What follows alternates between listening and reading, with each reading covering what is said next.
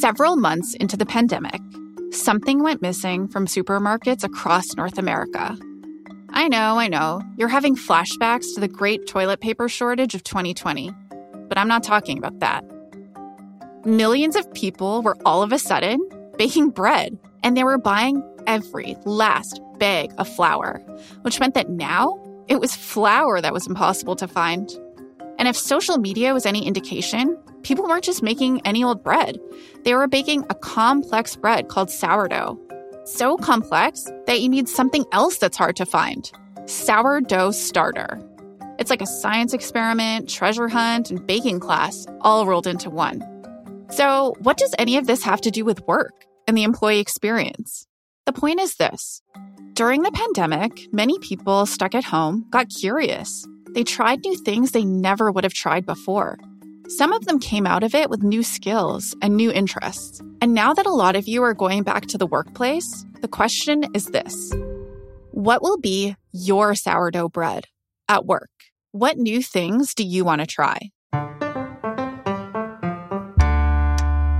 I'm Dr. Sonia Kang, and this is For the Love of Work an original podcast about the employee experience made possible by Rogers. On today's episode, reinvention. Sonia. Um, I've had a couple ideas during the pandemic about things I wanted to do when things go back to normal. You know, right now I'm a project coordinator at a corporate real estate company, and I was just thinking about maybe doing something more modern. I don't know, like maybe a tech startup.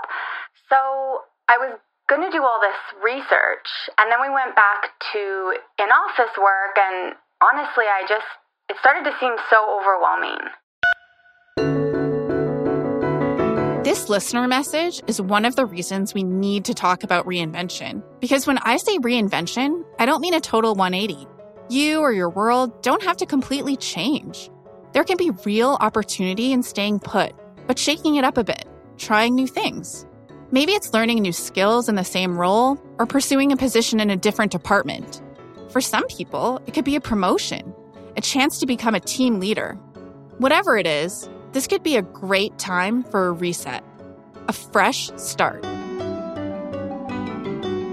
So, today, we're going to learn a bunch of stuff how to figure out what you even want to reinvent, and the best mindsets for success, how to rely on your strengths and passions, and then how to do what you need to do to bring about that reinvention.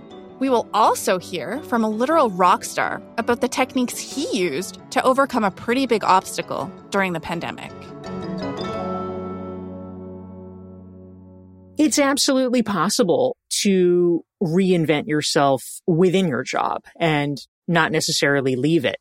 Um, Dorie Clark teaches at Duke University. She says we should all make reinvention a habit. It's a little freaky to jump off the proverbial cliff and uh, and try something completely new. So you can often make for a much gentler landing and smarter and better choices if all along you can experiment around the edges and keep sharpening your skills so that you can actually ascertain in a low risk way whether this is actually the path that you want to be exploring and be developing the skills so that your transition into it, if the answer is yes, is actually much simpler. One of the ways you can explore what's around you, Dorie says, is by networking. But this networking is more like a critical hunt for information. What does the data analytics team do? Like, what does that look like? What's your average day like? Or, you know, do you like what you do? What's the culture in your department? And by having these conversations, you can actually get a better sense of would you like that work? The networking can also help you to reverse engineer the job description by asking people, what do I need to be able to do? What kind of training do I need? And what can I bring to the job? Once you get a sense like, okay, yeah, actually, this sounds really good. This is what I want. Then networking as much as you can within that department is helpful because you want to have a lot of internal allies speaking to the boss and whispering in his or her ear and saying, Hey, for this new position, like don't hire outside, you know, hire this person right here. They're awesome. They're great.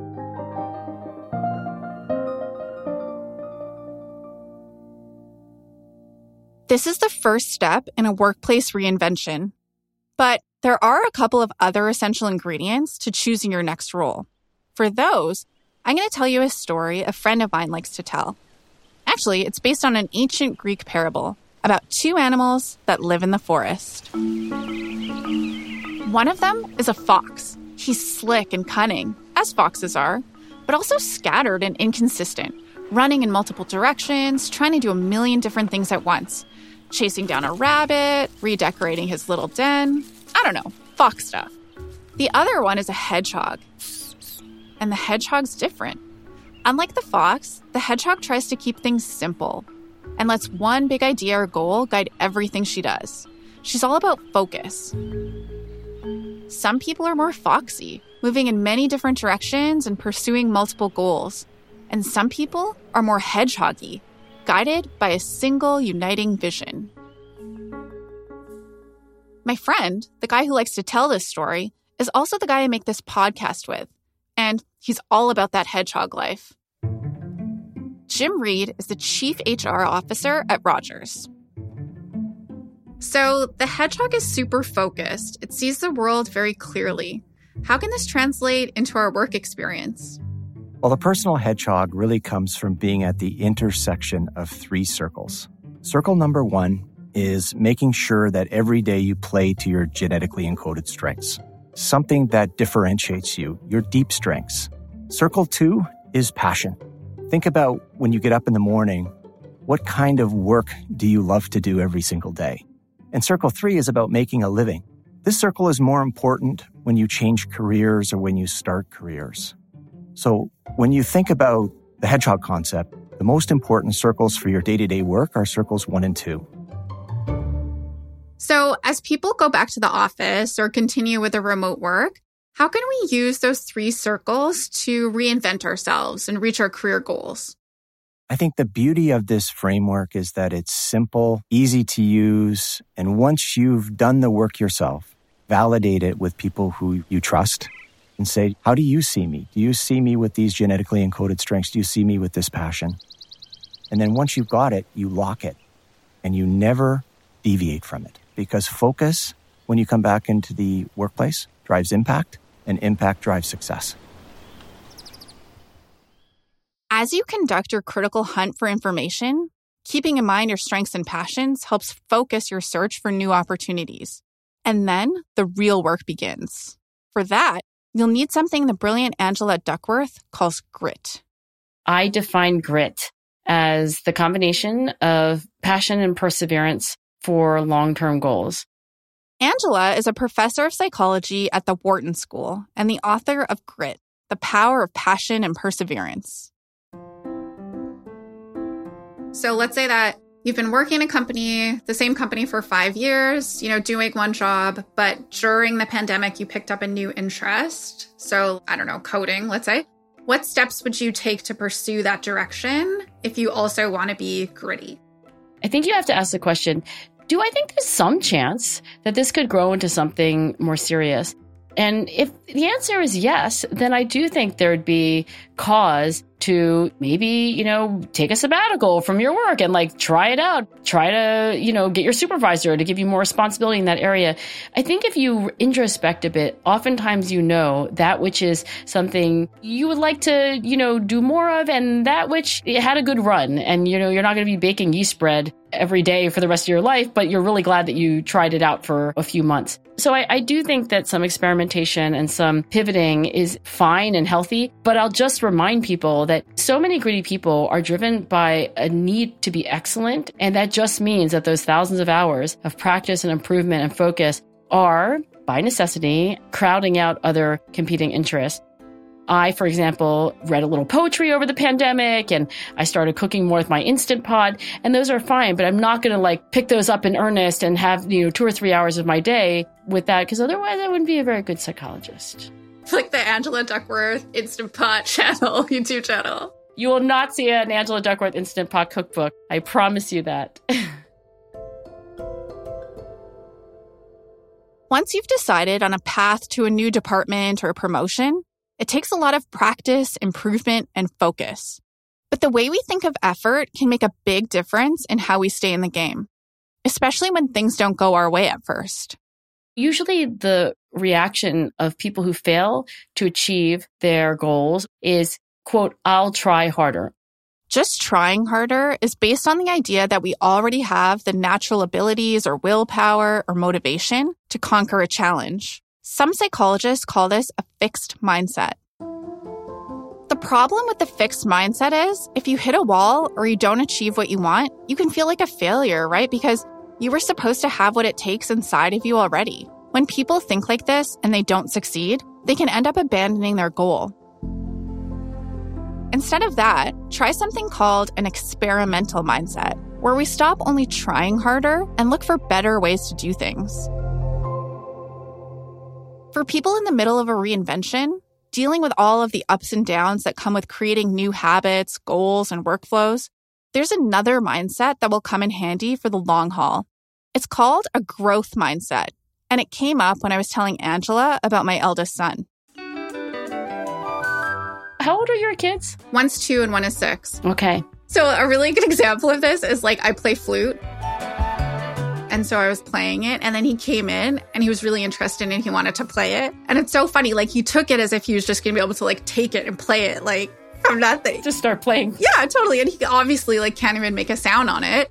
And he was so disappointed. And I'm like, what? Like, why would you think that you could just do this? What did you do as a as a mom when you realized that your slightly perfectionist six year old was, you know, counting himself out of a musical career?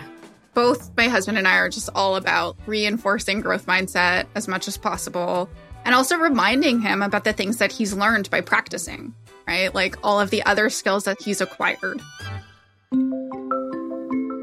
That's one of the biggest goals I have as a parent to help my son develop that growth mindset. And it involves getting comfortable in liminal space, which is the space we occupy when we're making a change or moving toward a goal, like learning to ride a bike, or for you at work, completing a new certification so you can move into a new role. What kinds of skills would you point out to a six year old and say, like, hey, look, you got better here? Like, my hard drive got rewritten. One of the things right now, so he's learning how to ride his bike without training wheels. And he's like super disappointed that he can't do it right away. So then, you know, the comparison that we made is to a scooter. Like he couldn't ride a scooter at all, and now he's like a scooter pro. Progress is often slow or subtle, so we can be in that space for a long time. And it's scary because there's a lot of uncertainty. And this can be one of the reasons people with fixed mindsets give up to get out of that uncomfortable liminal space. One of the things we talked about last season was resilience. And, you know, when we're talking about resilience, we talked about this exact thing that like resilience isn't about just not being stressed, right? It's about like getting better at the recovery. So you still feel like that like stress response, but it's just like practicing the recovery over and over and over. And that's what makes people resilient. Cause this is another thing. Like you talk about resilience as part of grit as well, that people think you like have it or you don't. To the extent that we're talking about matters of psychology, sometimes people think like well yeah but you can't change your personality right? Well that's not true. Like look at the graphs of how people's extroversion even changes how their conscientiousness changes. So i like that you're dispelling the myth that resilience is something fixed about you and you either are resilient or you're not. I love that so much. Thank you. Yay. Okay, let's take a moment here to go over what Angela was talking about. Recognize when a fixed mindset isn't helping. Adopt an experimental mindset where you try new ways of doing things, and that should be an ongoing process. And approach challenges with a growth mindset, the fundamental belief that you can improve over time. And that might be a long time. If you want to reinvent, there's going to be a learning curve. And how well you deal with that depends on your mindset, your passion, your perseverance. These are the building blocks to resilience. But in this case, not resilience to overcome adversity, but instead to seize an opportunity.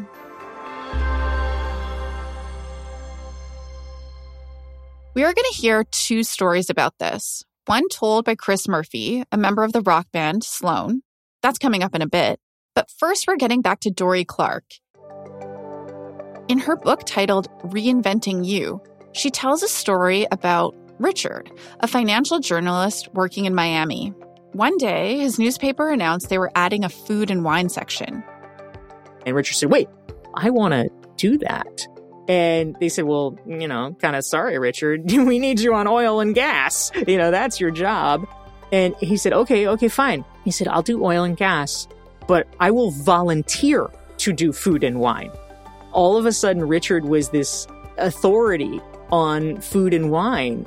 And he would get into all the cool places, try all the cool things. And he told me there was this sort of unexpected ancillary benefit because all the people that he was dealing with regularly in oil and gas and in mortgage backed securities, they're always looking for cool places to take their clients or to go out for dinner. And so Richard became like their concierge. So it meant that all the other reporters, they might or might not call them back. Richard, they always called back because he was worth talking to. And so it made him better at his day job as well. Richard had a passion and when an opportunity happened organically, he applied perseverance to it. Now that's grit. But he also managed his workplace relationships to put himself in that position. And that's the next lesson here. Once you've gathered all of the info you need, run it through your strengths and passions filter, and committed to the proper mindsets, it's time to put your cards on the table. One of the challenges at work, of course, is that for anyone who works inside of a company, your boss has a picture of what you should be doing or what is most valuable. And that may or may not perfectly overlap with what you think is most interesting or most valuable.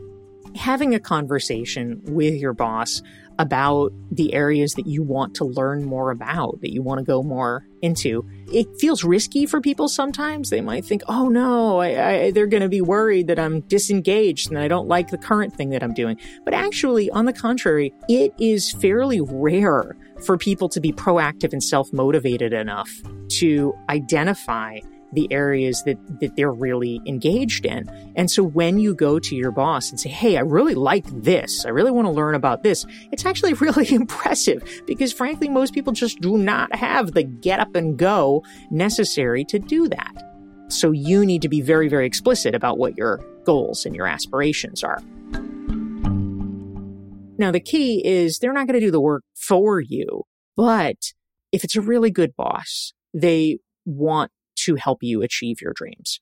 And so if you can count on them as an ally and sort of bring them into this process and, you know, just be honest with them and, and let them know, look, I would really appreciate your help in thinking this through with me and figuring out how we can do this. I was thinking that maybe what our company needs is to start a video podcast. And I would be glad to spearhead that initiative if you'd be open to letting me do that as part of my job. Now, at first, is this going to mean you have extra work? Probably. But if you do it long enough and well enough, you can make the case that whatever you're doing is essential enough that it warrants its own attention and they can hire somebody else for the previous task or delegate it to somebody else. But even if we have this new vision for ourselves and our bosses are on board, the way other people view us might get in the way. And so if you really want to make a transition and you want to be not the sales guy, you want to be the HR guy, we have to get them somehow to think of us differently. So what does this actually look like in practice? Start posting about topics, sharing articles that are interesting in the talent field, writing your reactions to it, whatever it is. That is a way that you can begin in the back of people's heads to sort of plant the seed like, oh, well, that's funny. Yeah, I guess he's been posting about HR stuff for a while now. Like it begins to change that perception. Oh, yeah. We talked about this last season in our episode on standing out. This is the concept of an employee brand and how we can use social media to influence opportunities. Dorie also says use every chance to tell people about your new pursuits or roles. The next step is to look for sponsors. People who can recommend you for things you want or generally just talk you up to decision makers. This can be your boss or maybe even someone you've had a good conversation with. Speaking of bosses, reinvention is essential for them too. If you are a good leader, it's almost impossible to be a stagnant leader. As a leader, we need to model for other people the process of learning and growing and evolving. You know, if everyone who's in a leadership role is actually conscious about looking for ways, small, continuous ways to be learning and growing and reinventing themselves, it's an extraordinarily powerful message to send throughout the organization. And it makes it far more likely that your employees will listen to that. Slow change over time, a series of ongoing reinventions, looking for those areas we are passionate about that also play to our strengths. They help us to grow and help us to lead. But sometimes we can get thrown into change, like our next guest. My name is Chris Murphy, and I've played for 30 years in the rock band Sloan. Sloan is one of Canada's most successful bands. They've put out hit records and are used to playing shows for huge crowds, which is exactly what they were doing in late February slash early March of 2020 when they were forced to put everything on hold. At the time, many bands were told they might not tour again until 2022. That's a long time to be out of work. And it wasn't just about the money.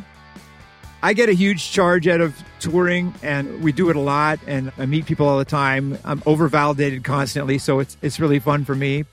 Chris and his bandmates kept busy with small projects like releasing old B-sides and cataloging old recordings. But then, Chris heard about a Canadian startup called Side Door Access.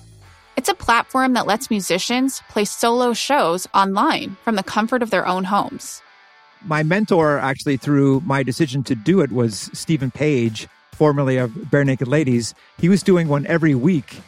You know, he's got a real fan base. He was really engaged with them and he was trying to play different songs. So I tried to copy his thing. But for Chris, there were two challenges. Chris had never performed solo because he didn't want it to overshadow his work with the band in a way, I've shut down the idea of trying new things.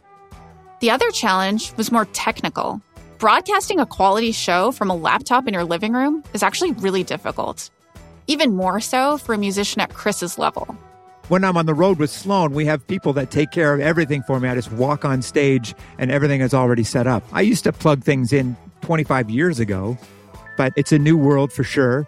And so I needed my Zoom to be able to see the program that could take a multi instrument thing. So I had to get a, another third program, which makes it so that Zoom can see Logic. And then I had to buy a 200 foot Ethernet cable. So, so on the night of the show, Chris was sitting in his living room, guitar on lap, five minutes to go, and the mic still wasn't working. But then, without warning, it did. I was terrified to move. I had wires everywhere. I had my 200 foot Ethernet cable strewn everywhere like a rat's nest. And then I see the cat coming in. The cat is going to screw everything up because somebody come and tiptoe in here and take this cat out of here. this totally reminds me of online teaching. Does it sound familiar to you too? Maybe you've had a kid or a pet make an awkward Zoom appearance. Anyway, despite the stressful start, the show went off beautifully. 700 people came, many of them die-hard fans who knew each other from all the concerts they'd been to, talking to each other in the chat. So that was scary for me, but worthwhile. And I'm glad I did it. And I ended up doing five of them. It gave me the confidence that maybe I could add that to my repertoire. I could play by myself. Having the excuse to do these solo shows during the pandemic has given me the confidence to play in the real world. As exciting as the idea of reinventing yourself might be, it can also be really intimidating. So intimidating, in fact, that it might prevent you from even trying. In this episode, we've tried to make reinvention less intimidating by breaking it down into some of its critical ingredients, just like you might have done with your sourdough bread. You need to identify your passion, something that captures and sustains your attention, and apply perseverance to it. That's grit Keeping in mind that overarching vision and thinking like a hedgehog keeps you focused and grounded in your goal. And perhaps most important, your sourdough starter, if you will, is having the right mindsets. Truly believing that you can learn and change and develop. That's growth mindset. And being willing to work through challenges and roadblocks by trying new things, that's experimental mindset. Intentional and focused networking can help you to figure out how to get where you want to go and might score you a sponsor as a bonus. And finally, once you have those ingredients mixed in, sometimes reinvention is about facing your fears and just going for it, like a rock star. Thanks for listening. I'm Sonia Kang, and this is For the Love of Work, an original podcast made possible by Rogers. Find us at fortheloveofwork.ca. Talk soon.